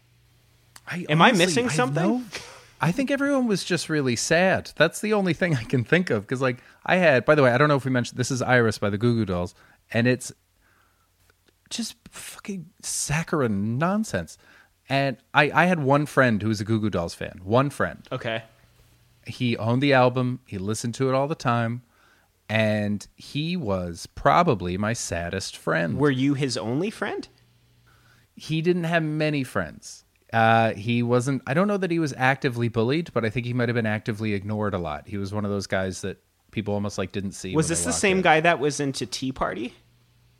No. Okay. No, that was a that was a different. He, Ian wasn't sad necessarily. He was just odd. Okay. Um, but um, but no, this guy. He was like I loved this guy. Like we were really really close friends, and he was just kind of a sad guy. And he like he became a born again Christian later. Mm. Um, Mm-hmm. when and I remember watching the evolution of it, where he um, uh, he started going to youth group, which is like young church, but like teenagers. Like we're all just hanging out, and man, oh, let's talk about God for a little while. Hey, you want some root beer? My my my, And- my current girlfriend's. Uh, did I tell you like Sarah's dad was um, one of the ministers at Young Life? Like she grew up in Young Life, Okay, there you go. so, So, yeah, he was so in was- that. so- yeah. Yeah, so he he started going to, to that, and then um, I remember I think he went because he liked a girl and she was going, so he sort of followed her there. And then I remember he came back from the first one. And he's like, I met so many cool people, I had such a good time, and I was like, here we go. And he went into Christianity for a sense of community, which is a great reason to have religion. Yeah. like if that's what you take from it as a sense of belonging, that's fantastic. Yeah. but um, but I feel like Goo Goo Dolls was an entry song into born again Christianity.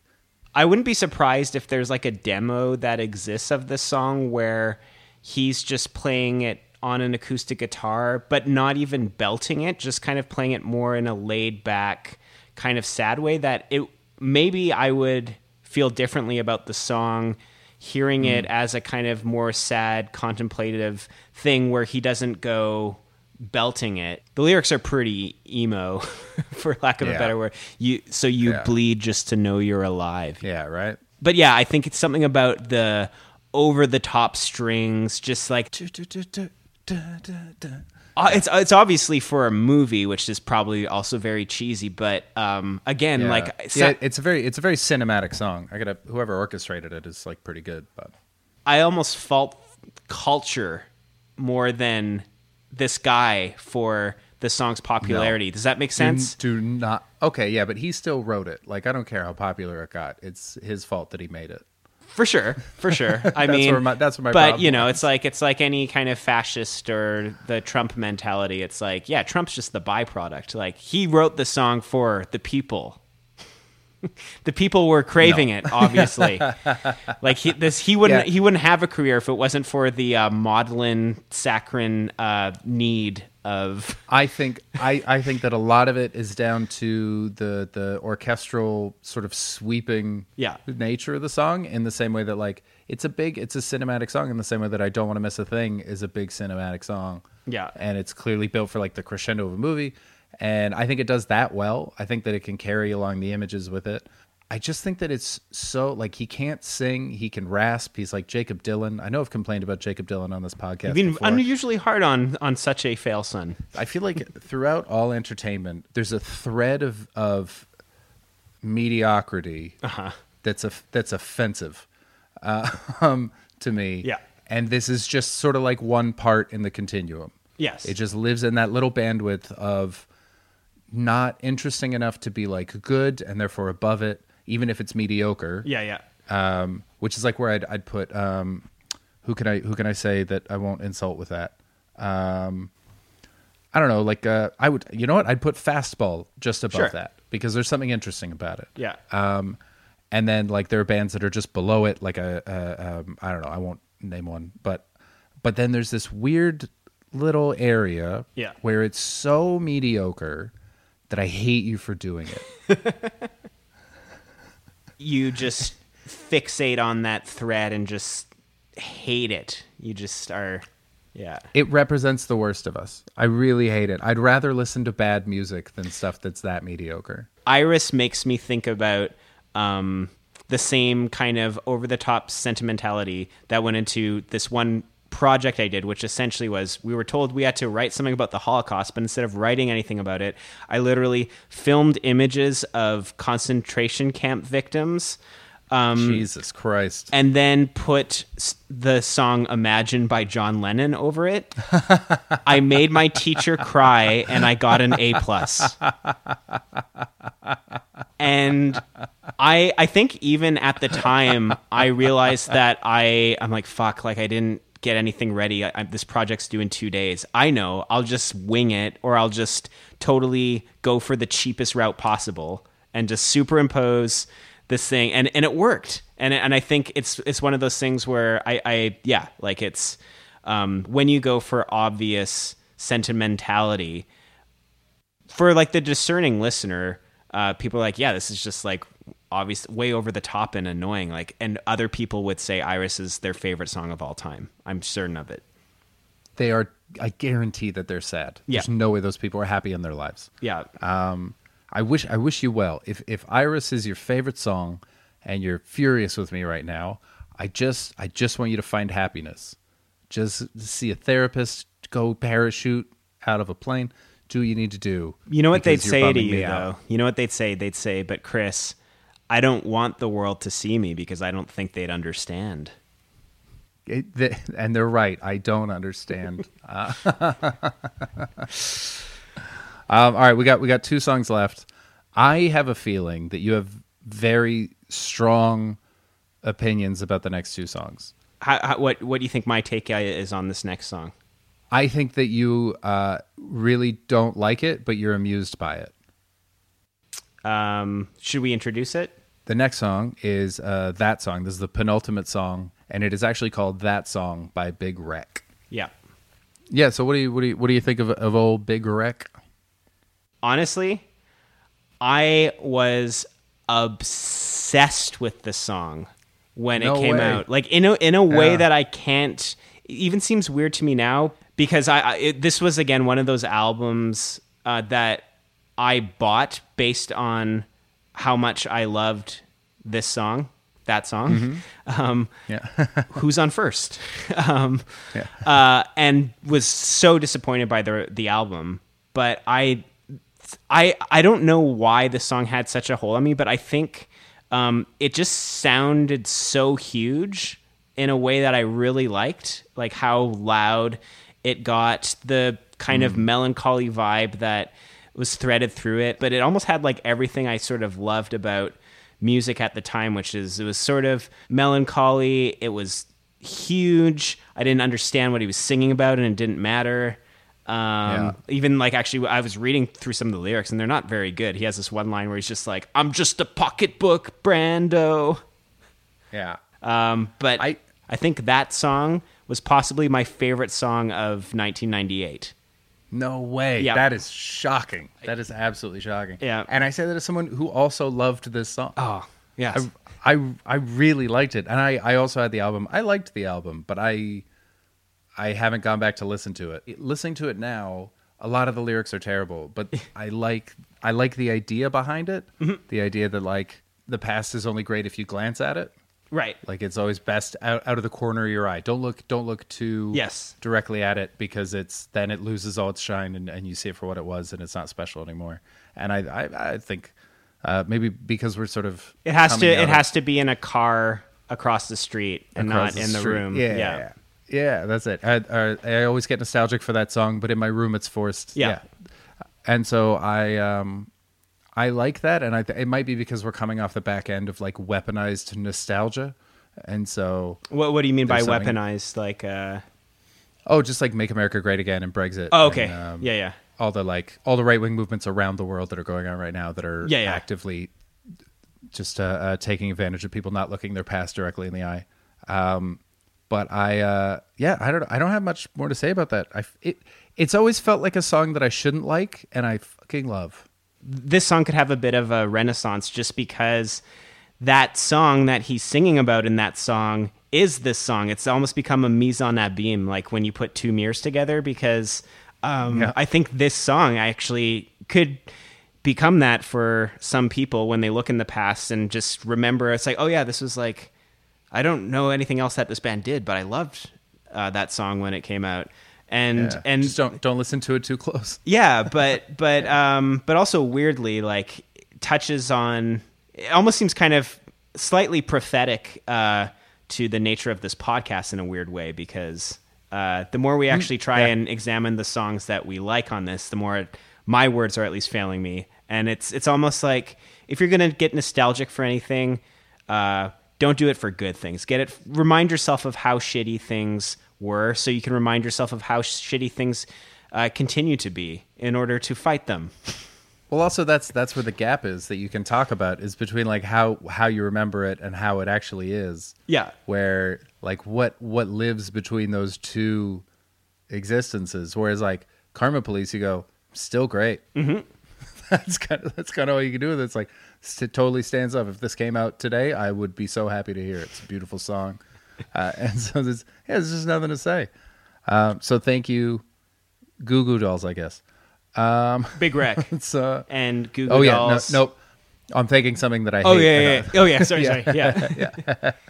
Um so now we're on we're on to the last band, um, Space Lord by Monster Magnet. What a bunch of creepy weirdos. You know what? You know what they reminded me of. And okay, full disclosure. Yeah. When this came out, I loved this song, and I loved the whole album that it came on.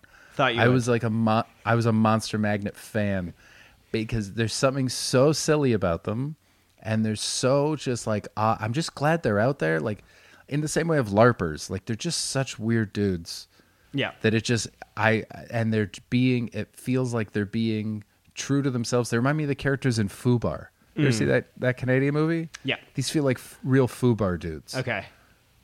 Uh, where they have an idea of what like a cool guy is, and it's like flames on the side of your car and talking about boobs. Ugh. it's so bad and so silly that I I can't help but love it.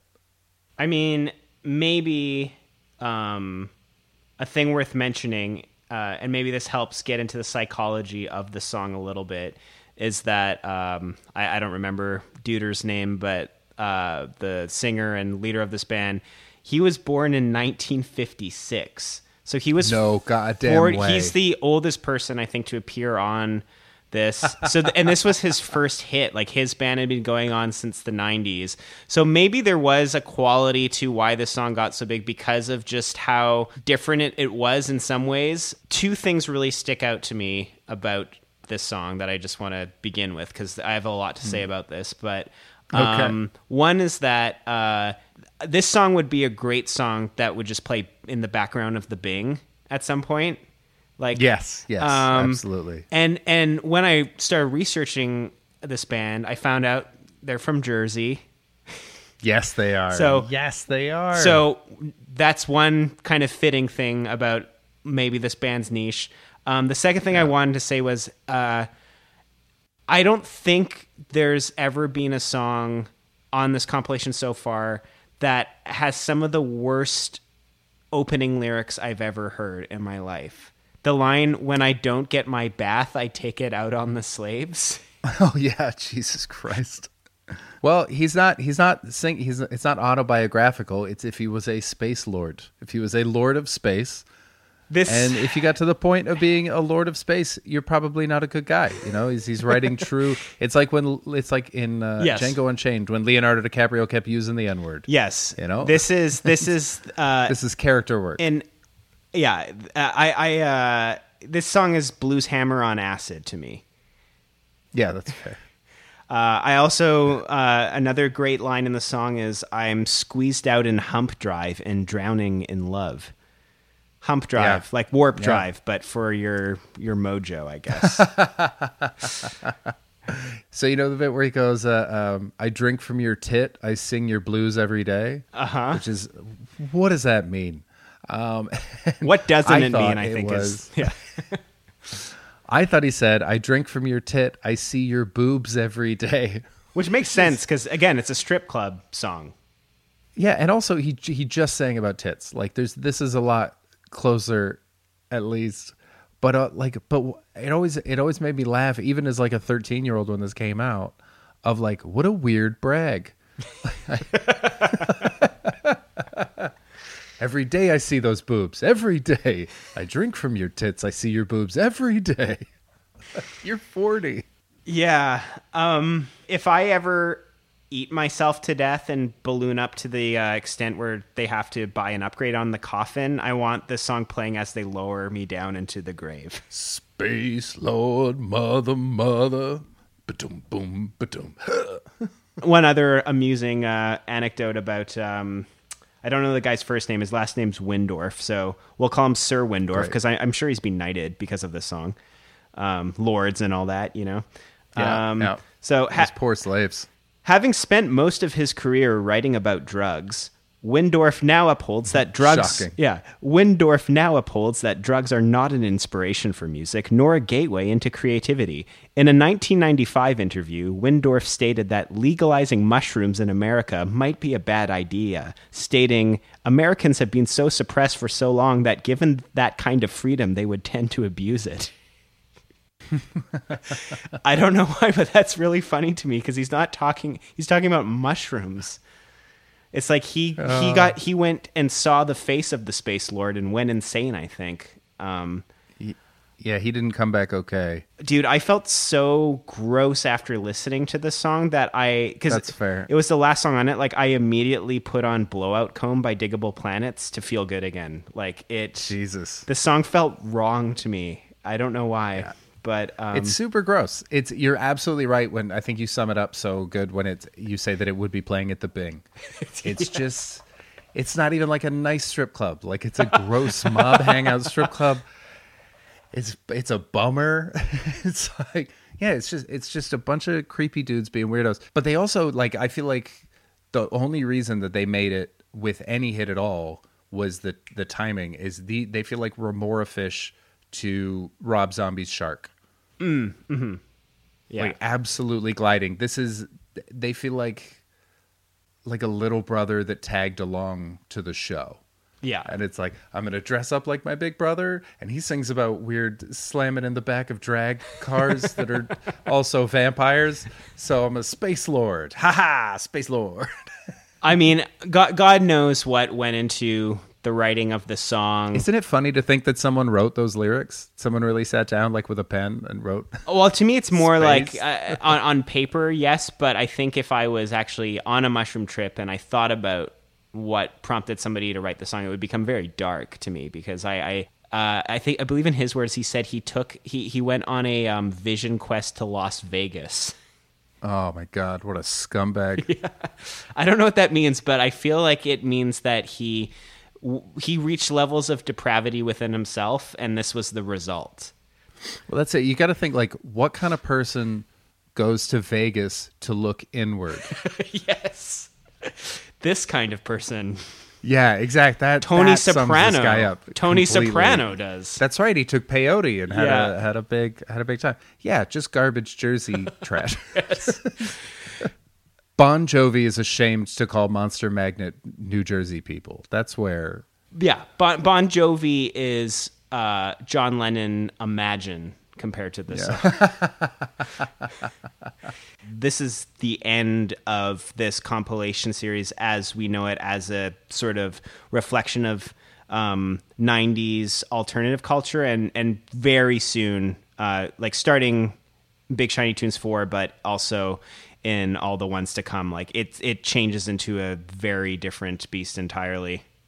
Yeah, well, it, it feels like like rock fi- started to figure out what it was going to be next. Yeah, So it was like grunge was wiped out. That was a wrap on the Seattle scene, and they were looking for something new, and they and they sort of found it. Yeah, I think um, Kid Rock shows up on the next one, and Yep. he was the harbinger of doom. Yes. rock and roll. Yeah, it's um, it's not looking. Sunny skies are not ahead in uh, the world to come, and also in these compilations. Unfortunately, Yeah, it gets uh it just it just gets so ugly. I'm I'm looking at the Big Shiny Tunes for uh track listing right now. Mm-hmm. More Lenny Kravitz, can't wait for that. um yeah, Bawitdaba by Kid Rock. Uh, more Tea Party. Oh my god, we're to ooh, this is to be a bad one. yeah, Oh, re- reformed I Mother Earth. I didn't realize that turnaround was they're so back, fast. baby. Serial Joe, uh arguably one of the worst Canadian bands in history. I'm so excited to talk about that song for a reason which I listeners you'll have to wait, but it involves me writing a parody song of that Serial Joe song. So stay tuned. Amazing.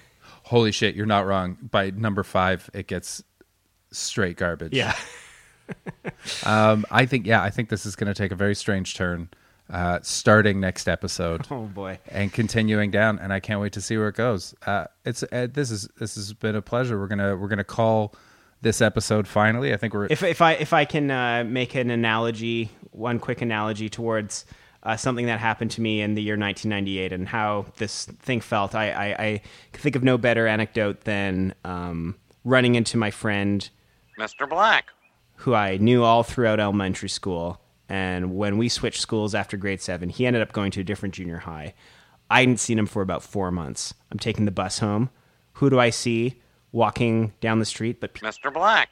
stoked to see him. I pull the stop, I get off, and I run up towards him, so excited to see him with my arms outstretched, and he knees me in the balls. no way. 1998. All right, well, I got to say, uh, spending time with New Jersey people um, like Monster Magnet is not as interesting or deep as spending it with uh, The Sopranos, but Yeah, I feel like they didn't hang out in a lot of the same bars though. I feel like the guys in Monster Magnet got beat up in a lot of the bars that the Sopranos actually hung out in. I, I, yeah, or got kicked out for selling um, bad cocaine. Yeah, one hundred percent. Really, really speedy coke. um, what a what a wild run of four songs at the end there, from Karma Police to Goo Goo Dolls to Big Wreck to Monster Magnet. I mean, Yeah, they covered all the bases of of alt music there. That was very impressive. Thank you so much for listening. Again, if you want to support the podcast, you can do it at Big Shiny Podcast or patreon.com slash Big Shiny Podcast. Uh, uh, it all goes towards making the podcast better. Yeah, my, my goal is to have a microphone that doesn't make me sound like I am trapped inside a box. Uh, my goal is to have a laptop that can handle doing Zoom calls without cutting out immediately because it's 10 years old. These are noble goals. Uh, I feel like they're noble Canadian goals too. Somehow, I think so. I mean, my, my computer started to uh, backfire when it was too cold, which, I mean, if there's a more Canadian need, I can't think of one. uh, thank you, as always, for listening. Uh, you can follow us on Twitter. It's at Big Shiny Tweets. We get on there. We make fun of Jeff Martin a lot. yeah, um, uh, some Raine Maida mocking. Uh, we're trying to we're trying to branch out. I've been hitting Serial Joe on occasion. yeah. Some would say it's a cheap Um, shot because they were young, but uh, listen, if you're old enough to write a song, you're old enough to know better. Hey, I make fun of Silverchair too. So you know what? They're all just kids, and they're adults now. So come at me. If there were still 15, I'd feel bad about it. So tune in next week. We're going to have a special episode. It's a speaker's corner with Jeremy Taggart, drummer from Our Lady Peace from their inception till I think 2013. 21 years he did. So 2014. Hoping to get a lot of good information about uh, what went on backstage at the uh, MuchMusic Video Awards, stuff like that. Did David Usher have nipple piercings? Uh, did Edwin scream at waiters? Uh, I want to know all this good stuff. Did Jeff Martin have his own pet Cthulhu? 100%. It was a dog in a squid hat, but he called it Cthulhu anyway. um, and then the week after that, we're going to be returning with Big Shiny Tunes 4. Yeah. I'm looking forward to it. Yeah, I mean, you're saying that because you're not seeing the playlist in front of you, but me too. all right. Well, thanks for listening, everyone. Check us out online, rate us, all that good stuff. We'll be back with another episode soon. Rate and review. We love you.